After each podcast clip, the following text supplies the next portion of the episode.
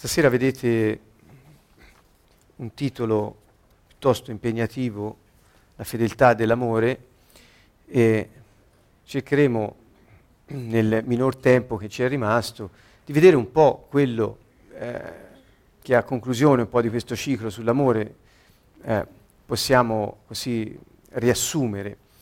Eh, e io ho avuto questo, questo input, eh, quest'idea, chiamiamola così, di riassumerlo così, nella fedeltà dell'amore, perché in fondo l'amore è fedele. Eh, tutti eh, ci sforziamo, come abbiamo detto fin dalla prima sessione, di descrivere l'amore, ma è difficile. Eh, e via via lo abbiamo raffinato il concetto, lo abbiamo spiegato, compreso meglio, l'abbiamo visto nella scrittura. E forse quello che più rimane di tutto è la sua fedeltà. L'amore non tradisce mai e l'amore è sempre fedele. Quando non c'è fedeltà non c'è amore. Ecco, io ho trovato questo grande attributo di Dio, la fedeltà. Giovanni dice Dio è amore eh, e non lo dico con sottotono, ma eh, l'essenza di Dio è proprio l'amore e Dio in essenza è fedele, eh, non viene mai meno ai suoi impegni, alle sue promesse. Più che impegni e promesse è una cosa più, più nostra. Lui, ehm, lui ha, un, ha un piano, ha la sua volontà. Ecco, non viene mai meno a se stesso. Dio è fedele. E, mh, mm, e, ho trovato in questo una grande cornice, anche avete visto nell'amicizia, come abbiamo detto, perché uno dei grandi attributi dell'amicizia è la fedeltà eh, l'amico è fedele per eh, eccellenza. Quando una persona che ritiene amica non ti è fedele, eh, beh, eh, non ti è amica. Può diventarlo, non è che non, non è meritevole della tua amicizia, no, ma in, non, è, non, è, amicizia quella che manifesta. Um, è temporaneamente distratto probabilmente, ma perché la fedeltà è un attributo dell'amicizia, dell'amore. E vorrei ehm, ecco, in, in, iniziare a vedere nella scrittura questa parola fedeltà o, o, fedele come è stata usata, tanto per avere un quadro uh, molto veloce e riuscire a individuare eh, dei punti di riferimento. Quando pensiamo all'amore, pensiamo alla fedeltà. Gesù disse, guai a voi scribi e farisei ipocriti. Ora questo guai è una parola tremenda i guai sono maledizioni. Eh, cioè gli sta dicendo, siccome siete ipocriti, vi state attirando delle maledizioni. E questa è la traduzione più attuale di queste parole che Gesù disse. Perché pagate la decima della menta, dell'aneto, del cumino, a noi non ci vuol dire niente tutto questo. Sono, eh, erano, pagavano la decima dando la, la, la, primizia di tutte queste cose che, che, che venivano ad avere. Ma, e, però gli disse in sostanza fate il vostro dovere sotto certi aspetti, ma nelle cose di minore importanza. Eh, seguite delle regole, delle prescrizioni, pensando così di aver adempiuto all'insegnamento di Dio, cioè quello che tutti chiamano legge, in modo quasi dispregiativo. Noi abbiamo deciso di non chiamarlo più così, perché la chiamiamo l'insegnamento del Signore. E, e trasgredite le prescrizioni più gravi, cioè più gravi, più pesanti, cioè più gloriose. Io vorrei farvi capire che quando l'ebreo parla di peso pieno di una cosa, intende gloria, quella che poi tradussero con doxa i greci. Ma insomma, la gloria è il peso pieno di Dio, la gloria di Dio è il peso pieno di Dio. Quando una cosa è pesante, è, è gloriosa, perché lascia un'impronta. E solo la gloria resta come impronta quando passa Dio. Quindi le prescrizioni più gloriose dell'insegnamento di Dio, vedete come cambia? Le prescrizioni più gloriose, cioè che lasciano più impatto su questa terra di quello che Dio ha insegnato, sono la giustizia, la misericordia e la fedeltà. Sentite un po'. Non sono le leggi e le leggine, non sono le tradizioni, ma la giustizia, la misericordia la fedeltà. Queste cose bisognava praticare senza omettere quelle. In sostanza Gesù sta dicendo, cari eh, personaggi e attori, eh, perché ipocrita vuol dire eh, attore, cioè voi impersonate un ruolo che non, è, non, siete voi, state fingendo di essere qualcuno per guadagnarvi favore dagli uomini, la gloria degli uomini. Allora voi osservate delle prescrizioni di minore importanza trascurando quelle che Dio ha messo come prioritarie. Dunque sta dicendo Gesù, potete vivere la vita vostra non più come ipocriti, attenzione, e quindi non attirarvi maledizioni se mettete ordine nelle vostre priorità. Io sto traducendo, eh, tradurre che vuol dire, è un termine un po' scherzoso, scusatemi, sempre italiano è, però tutte le nostre Bibbie, e poi fanno tante battaglie su quale Bibbia usare, ma diciamola francamente, in italiano è difficile trovare uno strumento che parli in una lingua, ci sono delle versioni in lingua corrente, però eh, comunque, insomma, sono tutti sforzi che sempre di più stanno facendo in tanti e chiediamo a Dio proprio di, di, di poter anche sotto questo profilo avere un testo leggibile in un modo fedele appunto. E ehm, quindi mettete ordine nelle vostre priorità, poiché se invertite le priorità finirete per trascurare le priorità di Dio e osserverete quello che voi ritenete priorità e quindi vi attirate maledizione perché non vivete la vostra vita, ma vivete la vita eh, finta di un personaggio come se fosse su un palco a recitare un copione. Quindi mettere priorità che cosa vuol dire? Vuol dire praticare, vedete Gesù non dice tipo osservare in un modo, pratica, cioè mettere in pratica che cosa? La giustizia, la misericordia e la fedeltà. Uh, non voglio soffermarmi sulla giustizia e sulla misericordia, anche se eh, molto velocemente quando si intende la giustizia, da parte eh, si può intendere sia il dare a ciascuno ciò che gli spetta, ma questo è un'amministrazione quasi civile della giustizia, ma il termine giustizia quando è riferito a noi uomini è un termine che indica la rettitudine, e cioè quali sono le tue motivazioni, qual è la tua intenzione E ancora, la rettitudine vuol dire appunto eh, cercare di mettere in pratica attraverso le tue azioni quello che Dio vuole da te e per te in quel momento. Quindi è frutto solo di una profonda relazione con il Signore, perché se non sei in profonda relazione, come fai a sapere? Eh, insomma, resta difficile. Eh, è come una persona, non la vedi mai e, e, e dovresti mettere in pratica eh, quello che ti dice, se non la senti, non la vedi, come fai a sapere nemmeno... Allora, quindi la giustizia, la rettitudine e quindi mettersi in relazione stretta con il Signore e seguirlo, abbiamo detto di seguire lo Spirito Santo, quindi nella sua volontà, nello svolgimento del suo piano, con mitezza, con abbandono, confidando in Lui con piena fiducia. Questo vuol dire rettitudine. Quindi mettersi sotto il suo governo osservando il suo insegnamento, né più né meno. Un cittadino retto qual è? Un cittadino che osserva le leggi eh, non è uno che va a rubare, quello non è un cittadino retto. Perché? Perché eh, il codice penale eh, punisce il furto anche con la reclusione. Quindi, insomma, eh, la rettitudine consiste nello stare nella stessa linea che il, il governo indica, quindi il Signore. Ma misericordia. Quindi non so, dice siate retti, siate miti, siate umili. Misericordia vuol dire anche um, um, uh, tendete sempre la mano agli altri nonostante la situazione. Che vuol dire? Non la difficoltà del salvataggio, dell'aiuto, della disponibilità, no, cioè quando indipendentemente da ciò che ne possiamo ricavare noi e indipendentemente da ciò che possa avere fatto l'altro, tendere la mano gratuitamente, senza prezzo. La misericordia è questa, è la, il frutto dell'alleanza. Quindi la giustizia è la rettitudine, mettere in pratica ciò che è stabilito per il bene.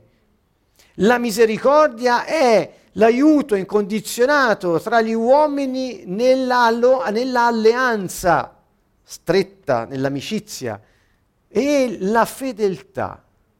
Praticare la fedeltà E qui si arriva al concetto un po' clou di stasera, cioè praticare la fedeltà è una priorità per Dio. La fedeltà che vuol dire? Fedele è colui eh, che eh, la, la, parola fedeltà ci riporta alla, fe- alla parola fiducia, comunque sia, perché eh, la etimologia ci riporta un po' a questa stessa parola latina per noi in questo senso. Fedeltà vuol dire, io lo, lo, così lancio una proposta, poi ognuno, cioè, ci sono molte cose da dire sulla fedeltà, non voglio qui eh, essere, eh, pretendere di essere esaustivo, anzi, eh, magari tutti i contributi che possono venire eh, sono importanti. Uno di quelli è questo che do io. Fedeltà inteso in senso di coerenza. Ecco, vi propongo questa, questa angolatura della fedeltà. E cioè, uno è fedele quando fa quello che dice, vive per come parla, agisce per come pensa. Cioè, quando uno è vero, quando uno è fedele a se stesso, non fa finta di essere qualcun altro. La fedeltà si unisce all'autenticità, la fedeltà si unisce all'autonomia. Come possiamo essere fedeli quando, come gli scribi e i farisei, era, che erano ipocriti appunto, facevano finta di essere bravi quando in realtà fregavano?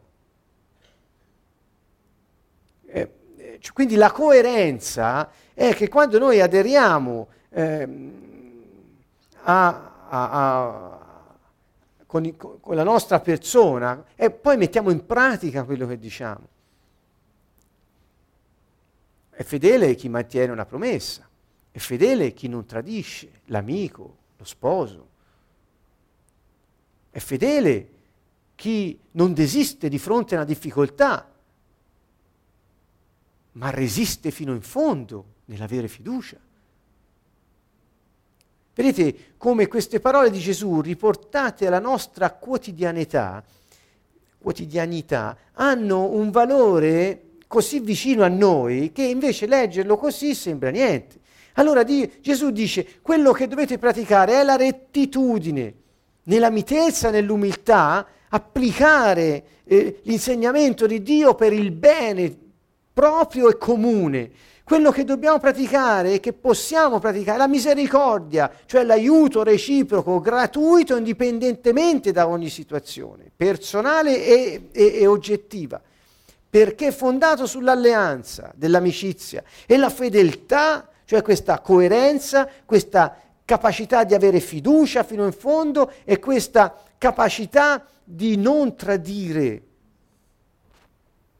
Non tanto le aspettative dell'altro, perché se noi vivessimo, e questo lo voglio chiarire, vivessimo per non tradire le aspettative che gli altri hanno su di noi, saremmo dipendenti dagli altri. E scusatemi, a questo non ci sto, non è questo che sta dicendo Gesù.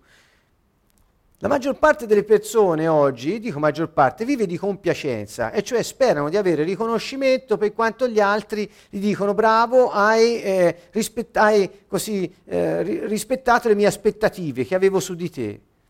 Ma questo non è essere fedeli, questo è un eh, chiedere l'elemosina, questo è un dipendere dal giudizio degli altri su di noi, non c'entra niente.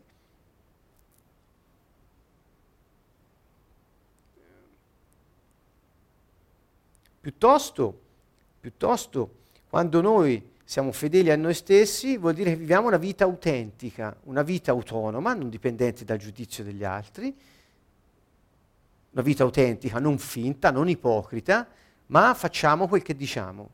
Se diciamo che crediamo in qualcosa, nei valori che ci contraddistinguono, eccetera, li viviamo fino in fondo.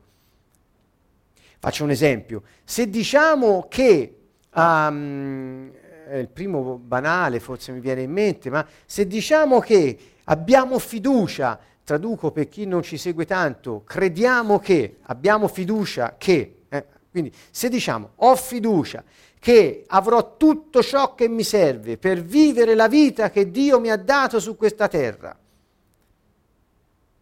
e non mi preoccuperò delle cose che mi servono perché me le dà Lui in quanto sa di cosa ho bisogno e nel frattempo ordino le mie priorità e diventa prioritario cercare il regno di Dio e la sua giustizia. Ecco, se io dico questo, ho fiducia che, e dico tutte queste cose, e poi, e poi, passo la mia vita a preoccuparmi, a stare in ansia per le cose che mi servono per vivere, sono un ipocrita. Perché dico di credere, di fidarmi di una cosa, però vivo una vita sdoppiata. È come se fossi dissociato. Allora, questo che vuol dire? Vuol dire che non sono fedele, perché non sono autentico. E forse vado un po' troppo, un po troppo a fondo, non, non, non, non, vorrei con questo urtare la, la, sensibilità di qualcuno che magari non è pronto, ma eh, d'altra parte un messaggio eh, ce l'ho qui e, e, ve lo do ed è questo. L'autenticità sta in questo proprio, nel, nel, nel non essere come non siamo, mentre le persone inconsapevolmente, la maggior parte, vivono una vita che non è la loro. Quanti cristiani? Sì, cercate prima il regno di Dio, la sua giustizia, il resto vi sarà dato in aggiunta. Matteo 6,33, vi ho raccontato finora quello, nient'altro. E, e, poi tutti quanti stanno in ansia e, e passano la vita ad accumulare quattrini, comprare case, farsi pensioni e magari il giorno dopo muoiono.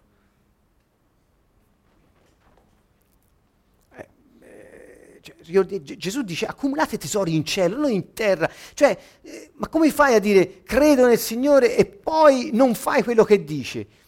Questa, la fedeltà sta proprio in quello, nel, nel, cercare di mettere in pratica il suo insegnamento. Allora, quando Giosuè stava per entrare nella terra promessa, Gesù, Dio gli disse, ehm, eh, gli disse, solo sii forte e coraggioso, cerca di mettere in pratica tutte le mie leggi, cioè tutti i miei insegnamenti cerca di mettere, sforzati di mettere, cioè voleva dire, eh, datti una priorità, il mio insegnamento sia la priorità nella tua vita.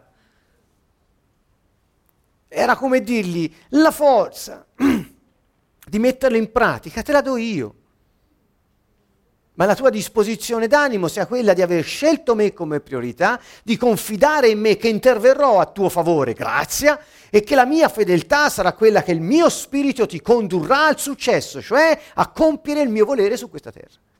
Semplice. Alla fine fa tutto lui, soltanto noi cerchiamo nella, nella giustizia, questa rettitudine, cioè di seguire quello che lui dice, nella mitezza. Il ribelle non ha spazio nella giustizia. Il ribelle in Italia finisce in galera. Chi è ribelle finisce in galera. Quindi perché parlo di mitezza con la giustizia? Uno può dire, ma che c'entra mitezza con la giustizia? C'entra, sì, c'entra. Il mite è colui che è, eh, che, che, che è mansueto,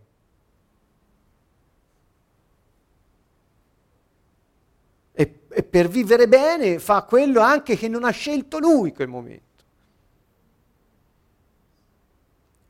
Insomma, Gesù diceva, se volete salvare la vostra vita, perdetela per il mio nome. Tradotto di nuovo è quello che vi sto dicendo. Non vogliate sempre fare quello che, che volete voi, perché non è il meglio per voi. Può essere bene, ma non è il meglio. Il meglio lo sa solo Dio. Abbandonatevi a Lui, confidate in Lui ed Egli compirà la sua opera, la porterà a termine. Questo è il messaggio. Quindi la fedeltà è un attributo di Dio. E siccome quando noi riceviamo lo Spirito Santo viene a vivere in noi, il suo stesso attributo l'abbiamo dentro di noi, non dobbiamo andare a inventarcelo. La fiducia, uno dice la fiducia, ma la fiducia l'acquisti soltanto dopo che colui in cui puoi avere fiducia ha dimostrato di essere fedele. Ho capito, ma noi quando riceviamo lo Spirito Santo perché crediamo nella salvezza che il Signore ci ha procurato, noi riceviamo lo Spirito di Dio, lo Spirito di Gesù.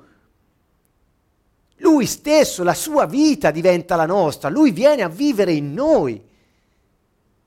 E siccome Gesù ha avuto fiducia oltre la morte, non fino alla morte, oltre la morte, quella fiducia diventa la nostra.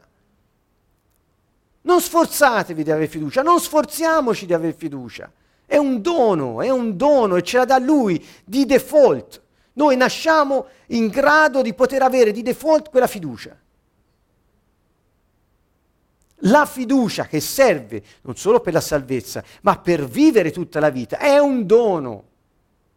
Tutti dicono, ah, devi credere, devi credere, ah sono malato, ah, devi credere che sei guarito. Ascolta, la fiducia ce l'hai dentro. Il devi, quando c'è il devi intanto è già iniziata male la cosa.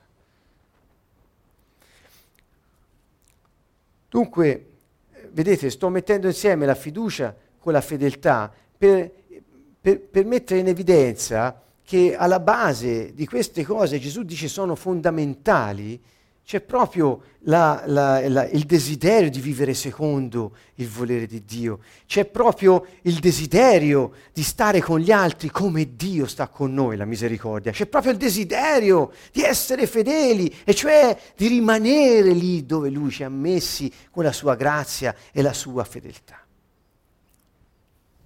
di non tradire, di non desistere. Ecco, quindi la fedeltà Gesù dice queste cose bisognava praticare senza omettere le altre. Ho messo insieme anche questa piccola eh, cosa di Giacomo dove dice se uno ascolta soltanto e non mette in pratica la parola assomiglia a un uomo che osserva il proprio volto in uno specchio e appena si è osservato se ne va e subito dimentica com'era. Perché? Perché ho parlato di autenticità, di ipocrisia, eh, che è il contrario appunto. E, e qui eh, Giacomo lo, lo, lo, riprende pari pari, cioè se, se sei, se, se, ti guardi allo specchio, poi te ne vai e non ti ricordi come, vuol dire che, che quello che hai visto non, non, non ti reputi, es, non, non sei te, non, ti autoriconosci. Uso dei termini un, un po' tecnici, ma spero che Giacomo sta dicendo, se non ti autoriconosci, cioè se non riconosci di avere una identità e non riconosci la tua identità, non puoi mettere in pratica la parola di Dio. Ascoltate bene, qui anche sento dire tante volte devi ascoltare, devi mettere in devi, devi, ma questa è religione, noi siamo allergici a questa roba. Questo è molto semplice. Il Signore sta dicendo guarda che se non riconosci chi sei, se non riconosci la tua identità, non andrai da nessuna parte, vivrai una vita da ipocrita, perché cercherai sempre di essere riconosciuto dagli altri e al fine di ottenere riconoscimento dagli altri, cercherai di mettere tutte le maschere possibili per essere gradito. E non passi la vita a desiderare di vivere come ti ho insegnato io, a, No, passi la vita a cercare eh, il gradimento degli altri. In sostanza, sotto le righe c'è questo insegnamento. Qualcuno dirà molto sotto, mica tanto. Perché sapete, l'autoriconoscimento è uno dei pilastri fondamentali del sviluppo sano della persona. Qui parlo di teorie della personalità, quindi parlo da tecnico, l'autoriconoscimento è, un, è il, uno dei pilastri per lo sviluppo sano della persona. E, e, da un punto di vista scientifico, psicologico, anzi meglio di teorie della personalità, la, eh, l'autoriconoscimento, cioè riconoscersi per chi siamo, è la chiave di eh, messa in moto dello spirito della persona. Ciò vuol dire che fino a che uno non sa chi è, il suo spirito resta passivo.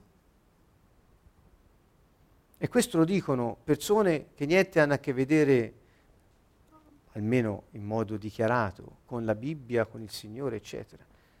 Pensate, ho iniziato parlando della passività che a Dio non piace. Vedete, quando uno non si riconosce, non sa chi è, non ha la sua identità chiara per se stesso, si guarda allo specchio ma si scorda com'era, che cosa succede? Il suo spirito resta passivo. Se lo spirito resta passivo, non può ricevere quel fiume che scorre e tutto risana, è abbandonato al sale. Cioè si, eh, resta chiuso. Parlo dello spirito della persona. Molti credenti vivono questa situazione. Non perché non hanno ricevuto lo Spirito di Dio, non perché quelli che pregano su di lui o su di lei non sono forti abbastanza, non perché lei o lui non ha abbastanza fiducia, semplicemente non ha riconosciuto chi è. E vive una vita in salita, finta, secondo un libro della menzogna, che lo porta fuori dal seminato, che sarebbe la retta via, la rettitudine che Dio ha disegnato per noi che è una vita di successo. Successo non vuol dire che eh, diventiamo eh, famosi, abbiamo fama, reputazione e quattrini. Può voler dire anche questo. Se serve per il nostro incarico, Dio lo fa, ma non è nostro, la nostra meta. Il successo di cui parlo è quando ciò che Dio dall'eternità ha stabilito per me si compie nella mia vita. Quello è successo, perché quello è un passo nel mio destino.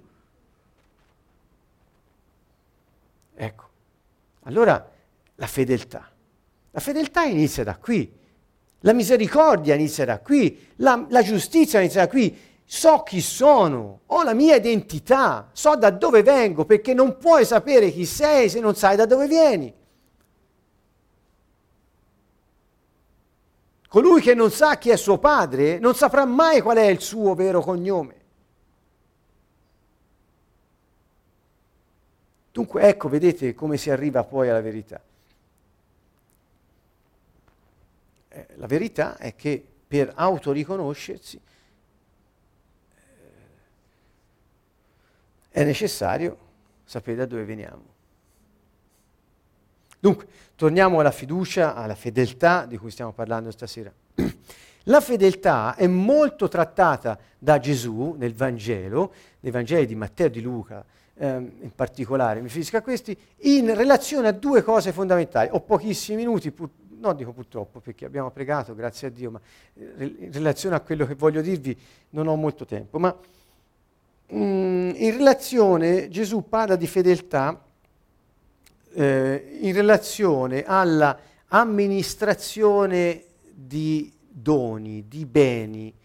Ricordate le parabole, il servo, eccetera. Quindi la fedeltà consiste proprio nel non tradire l'incarico ah, non so se, se mi seguite, eh, non tradire l'incarico, non di obbedire al padrone, Questo, questa è una cosa religiosa, mm, devi, devi, questa è roba che fanno in molte chiese, mi dispiace di questo, perché col devi si va poco lontano, col devi si creano passivi, col devi si creano paludi.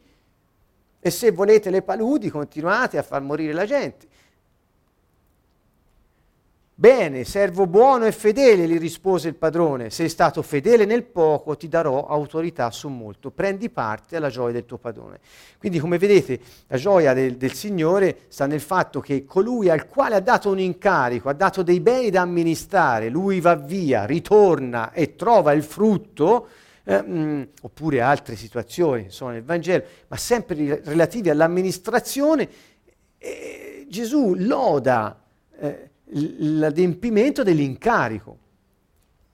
Io ti ho costituito per svolgere questo incarico, che consiste nell'amministrare un mio bene, un mio dono, una mia cosa affinché porti frutto. Dunque la fedeltà sta proprio in questo, nello svolgere l'incarico che abbiamo avuto. E in che consiste l'incarico? Nello scopo per cui siamo nati. Lo stiamo svolgendo o no? Siamo fedeli come dice Dio che è fedele a se stesso? Siamo fedeli noi alla nostra identità che viene da Dio? Il nostro spirito, la nostra profonda identità viene direttamente dal cielo. Siamo fedeli a questo, all'incarico scritto nel nostro DNA spirituale. Siamo fedeli oppure no? O ci mettiamo le maschere perché siamo persi nella passività, siamo persi nel farsi riconoscere dagli altri, nel mendicare una parola buona da qualcuno per noi, perché non abbiamo nemmeno idea di chi siamo. Quindi questa grande sfida della fedeltà non parte dall'adempimento di un obbligo e dall'osservanza di un dovere, bensì parte dall'amore per l'incarico che Dio ci ha dato e dalla consapevolezza dell'identità che abbiamo. Questa è la profondità del messaggio di Gesù. Vedete? Ah, Luca 12, ancora sull'amministratore fedele e saggio. Luca 16 poi, chi è fedele nel poco è fedele anche nel molto. Chi disonesto nel poco. Dis- vedete, la fedeltà è un valore così importante per il Signore. E via dicendo.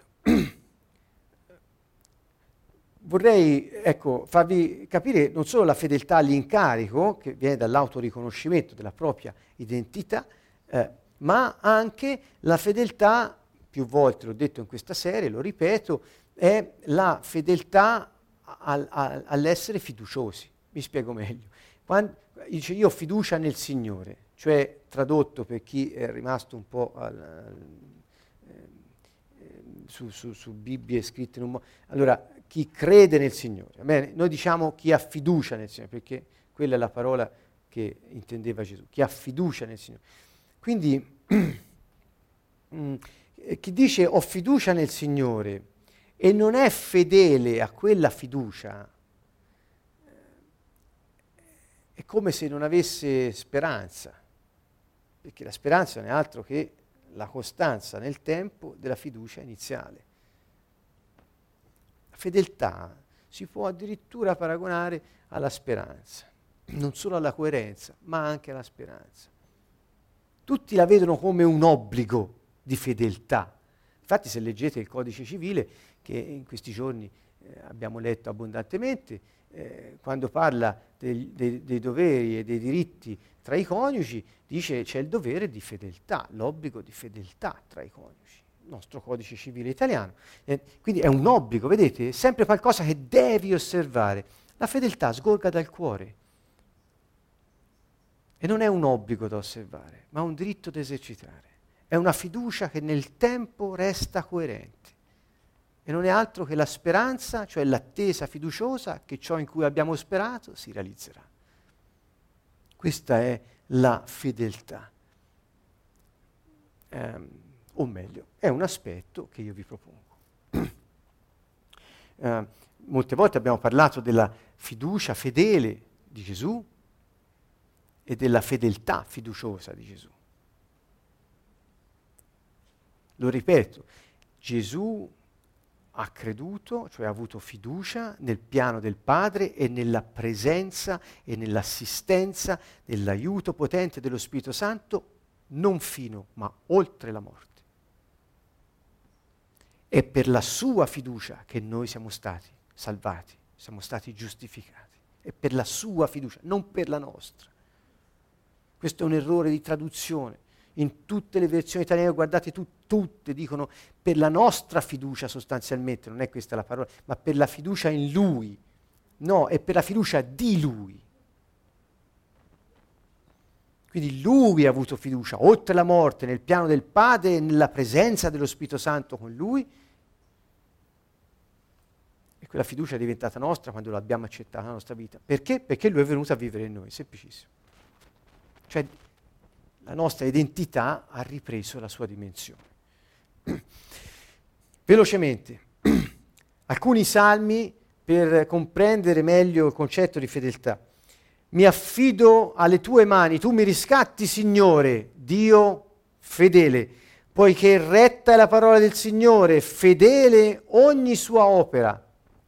Ma tu, Signore, Dio di pietà, compassionevole, lento all'ira e pieno di amore, Dio fedele. Signore, ascolta la mia preghiera, porgi l'orecchio alla mia supplica, tu che sei fedele. E per la tua giustizia rispondimi, tu che sei fedele, giustizia, misericordia, fedeltà, tu che sei fedele per la tua giustizia, rispondimi, creatore del cielo e della terra, del mare di quanto contiene, egli è fedele per sempre. Ricordati, Signore, del tuo amore, della tua fedeltà la fedeltà dell'amore, vedete che è da sempre, è da sempre ed è fedele per sempre. Lo trovate in questo Salmo 146 e 25, giusto appunto il Salmo 25 di stasera. Ancora, Salmo 146, eh, scusate, Salmo 36, Signore, la tua grazia è nel cielo, la tua fedeltà fino alle nubi. Ora io vi voglio suggerire, ho, ho tre minuti, questa eh, assonanza, grazia e fedeltà. Voi lo troverete nel prologo del Vangelo di Giovanni, trovate grazia e verità. nei salmi trovate abbondantemente ripetuto e messo insieme grazia e verità, allora, e fedeltà. Allora traduciamo questo termine grazia con favore divino e la fedeltà con la coerenza e la speranza mai tradita, ok? Quindi eh, la, mm, mettiamole insieme. Eh, Salmo 40, non rifiutarmi Signore la tua misericordia, vedete ancora, la tua fedeltà e, la, e il tuo favore mi proteggano sempre. Mandi dal cielo a salvarmi dalla mano dei miei persecutori. Dio mandi la sua fedeltà e la sua grazia, il suo favore divino. Regni per sempre sotto gli occhi di Dio, grazia e fedeltà lo custodiscono. Guardate, sono sempre insieme. Ancora, Salmo 89, eccezionale, perché hai detto la mia grazia rimane per sempre, la tua fedeltà è fondata nei cieli. Chi è uguale a te, Signore, Dio degli eserciti? Sei potente, Signore, e la tua fedeltà ti fa corona. Giustizia e diritto sono la base del tuo trono. Grazia e fedeltà precedono il tuo volto. La mia fedeltà e la mia grazia saranno con lui e nel mio nome si innalzerà la sua potenza. Ma io non gli toglierò la mia grazia e la mia fedeltà, non verrò mai meno. Vedete, sono gli attributi quasi dell'alleanza. Grazia, fede, favore divino e fedeltà di Dio al piano che ha stabilito nell'alleanza. Grazia e fedeltà, grazia e fedeltà. Buono è il Signore, eterna la sua misericordia, la sua fedeltà per ogni generazione. Ecco perché abbiamo pregato per le generazioni prima, perché Lui è fedele per ogni generazione. Non a noi, Signore, non a noi, ma al tuo nome da gloria per la tua fedeltà, per la tua grazia. Forte è il suo amore per noi e la fedeltà del Signore dura in eterno. La tua fedeltà dura per ogni generazione. Hai fondato la terra ed essa è salda. Vorrei chiudere con un salmo e leggerlo tutto, Salmo 91, eh, per proporlo come tema di preghiera anche eh, in questa settimana che ci separa dal prossimo appuntamento che eh, riprende molto sulla confidare, sulla fiducia e sulla fedeltà. Tu che abiti al riparo dell'Altissimo e dimori all'ombra dell'Onnipotente, di al Signore, mio rifugio e mia fortezza, mio Dio in cui confido. Egli ti libererà dal laccio del cacciatore, dalla peste che distrugge. Ti coprirà con le sue penne, sotto le sue ali troverai rifugio, la sua fedeltà ti sarà scudo e corazza. Non temerai i terrori della notte, né la freccia che vola di giorno, la peste che vaga nelle tenebre, né lo sterminio che devasta a mezzogiorno. Perché, lo dico io ora, riprendo, la sua fedeltà ti sarà scudo e corazza. Non è merito nostro, non sono gli sforzi nostri, è la sua fedeltà, è il suo favore divino che si posa su coloro che hanno fiducia in Yeshua, il Re onnipotente, il Messia, mandato per la nostra salvezza, che ha dato il suo spirito per noi. È infallibile, ci libera dai nostri nemici perché è fedele. Mille cadranno al tuo fianco, diecimila alla tua destra, ma nulla ti potrà colpire Solo che tu guardi con i tuoi occhi vedrai il castigo degli empi. Poiché tuo rifugio è il Signore e hai fatto dell'Altissimo la tua dimora,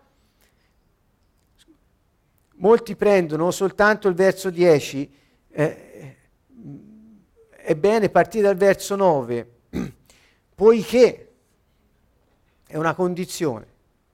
Il tuo rifugio è il Signore e hai fatto dell'Altissimo la tua dimora, non ti potrà scolpire la sventura nessun colpo cadrà sulla tua tenda. Egli darà ordine ai suoi angeli di custodirti in tutti i tuoi passi. Sulle loro mani ti porteranno perché non inciampi nella pietra il tuo piede. Camminerai su aspidi e vipere, schiaccerai leoni e draghi. Ricordate queste parole sono riportate anche nel Vangelo quando Gesù dice vi ho dato il potere di camminare sopra serpenti e scorpioni. Probabilmente si riferiva al Signore questo, queste parole di questo salmo, proprio a lui, ma lui poi l'ha detto ai suoi e quindi per noi. Allora, lo salverò perché a me si è affidato. Guardate bene, perché, ci, perché, a me si è affidato, cioè quando noi ci affidiamo a Dio, gli diamo il semaforo verde, ti accettiamo Signore, confidiamo in te, non che Lui non lo possa fare. E ancora, lo esalterò perché ha conosciuto il mio nome, cioè è entrato in relazione intima con la mia persona, vuol dire mi invocherà e gli darò risposta. Presso di lui sarò nella sventura, lo salverò e lo renderò glorioso, cioè vuol dire lascerà un'impronta là dove sarà. Lo sazierò di lunghi giorni e gli mostrerò la mia salvezza. Ok, allora credo di aver in, nel, nel, poco tempo abbiamo avuto dato forse un po' velocemente molti concetti, alcuni un po' profondi, quindi riascoltatelo con calma perché ho dovuto un po' impacchettare tutto uh, alla svelta. Um, che dire, um, una breve testimonianza. La mia è questa. eh, ho sperimentato che quando eh, continui ad aver fiducia, anche quando non vedi, è allora che ti raggiunge il favore divino e la fedeltà di Dio si manifesta. Ecco, ehm, nella, mia, nella, mia, vita, ma come quella tanti di noi qui presenti, forse tutti, ma è solo un, un dire esortiamoci a vicenda, ecco, no? che uno ha fatto una cosa, gli altri no, esortiamoci a vicenda. E dico io, nella mia vita ho passato molti momenti in cui ho creduto anche quando non vedevo, cioè ho avuto fiducia anche quando sembrava tutto in disgrazia. E quello ha attirato il favore di Dio e la sua fedeltà ha, ha, ha, avuto spazio. Non è che Dio non ci dà il suo favore, Dio non vede l'ora. Siamo noi che quando ci mettiamo nelle sue mani, ci affidiamo a Lui come? come un bambino, cioè non vedo ma ti do la mano, babbo, mi porti te, tanto c'è il mio babbo.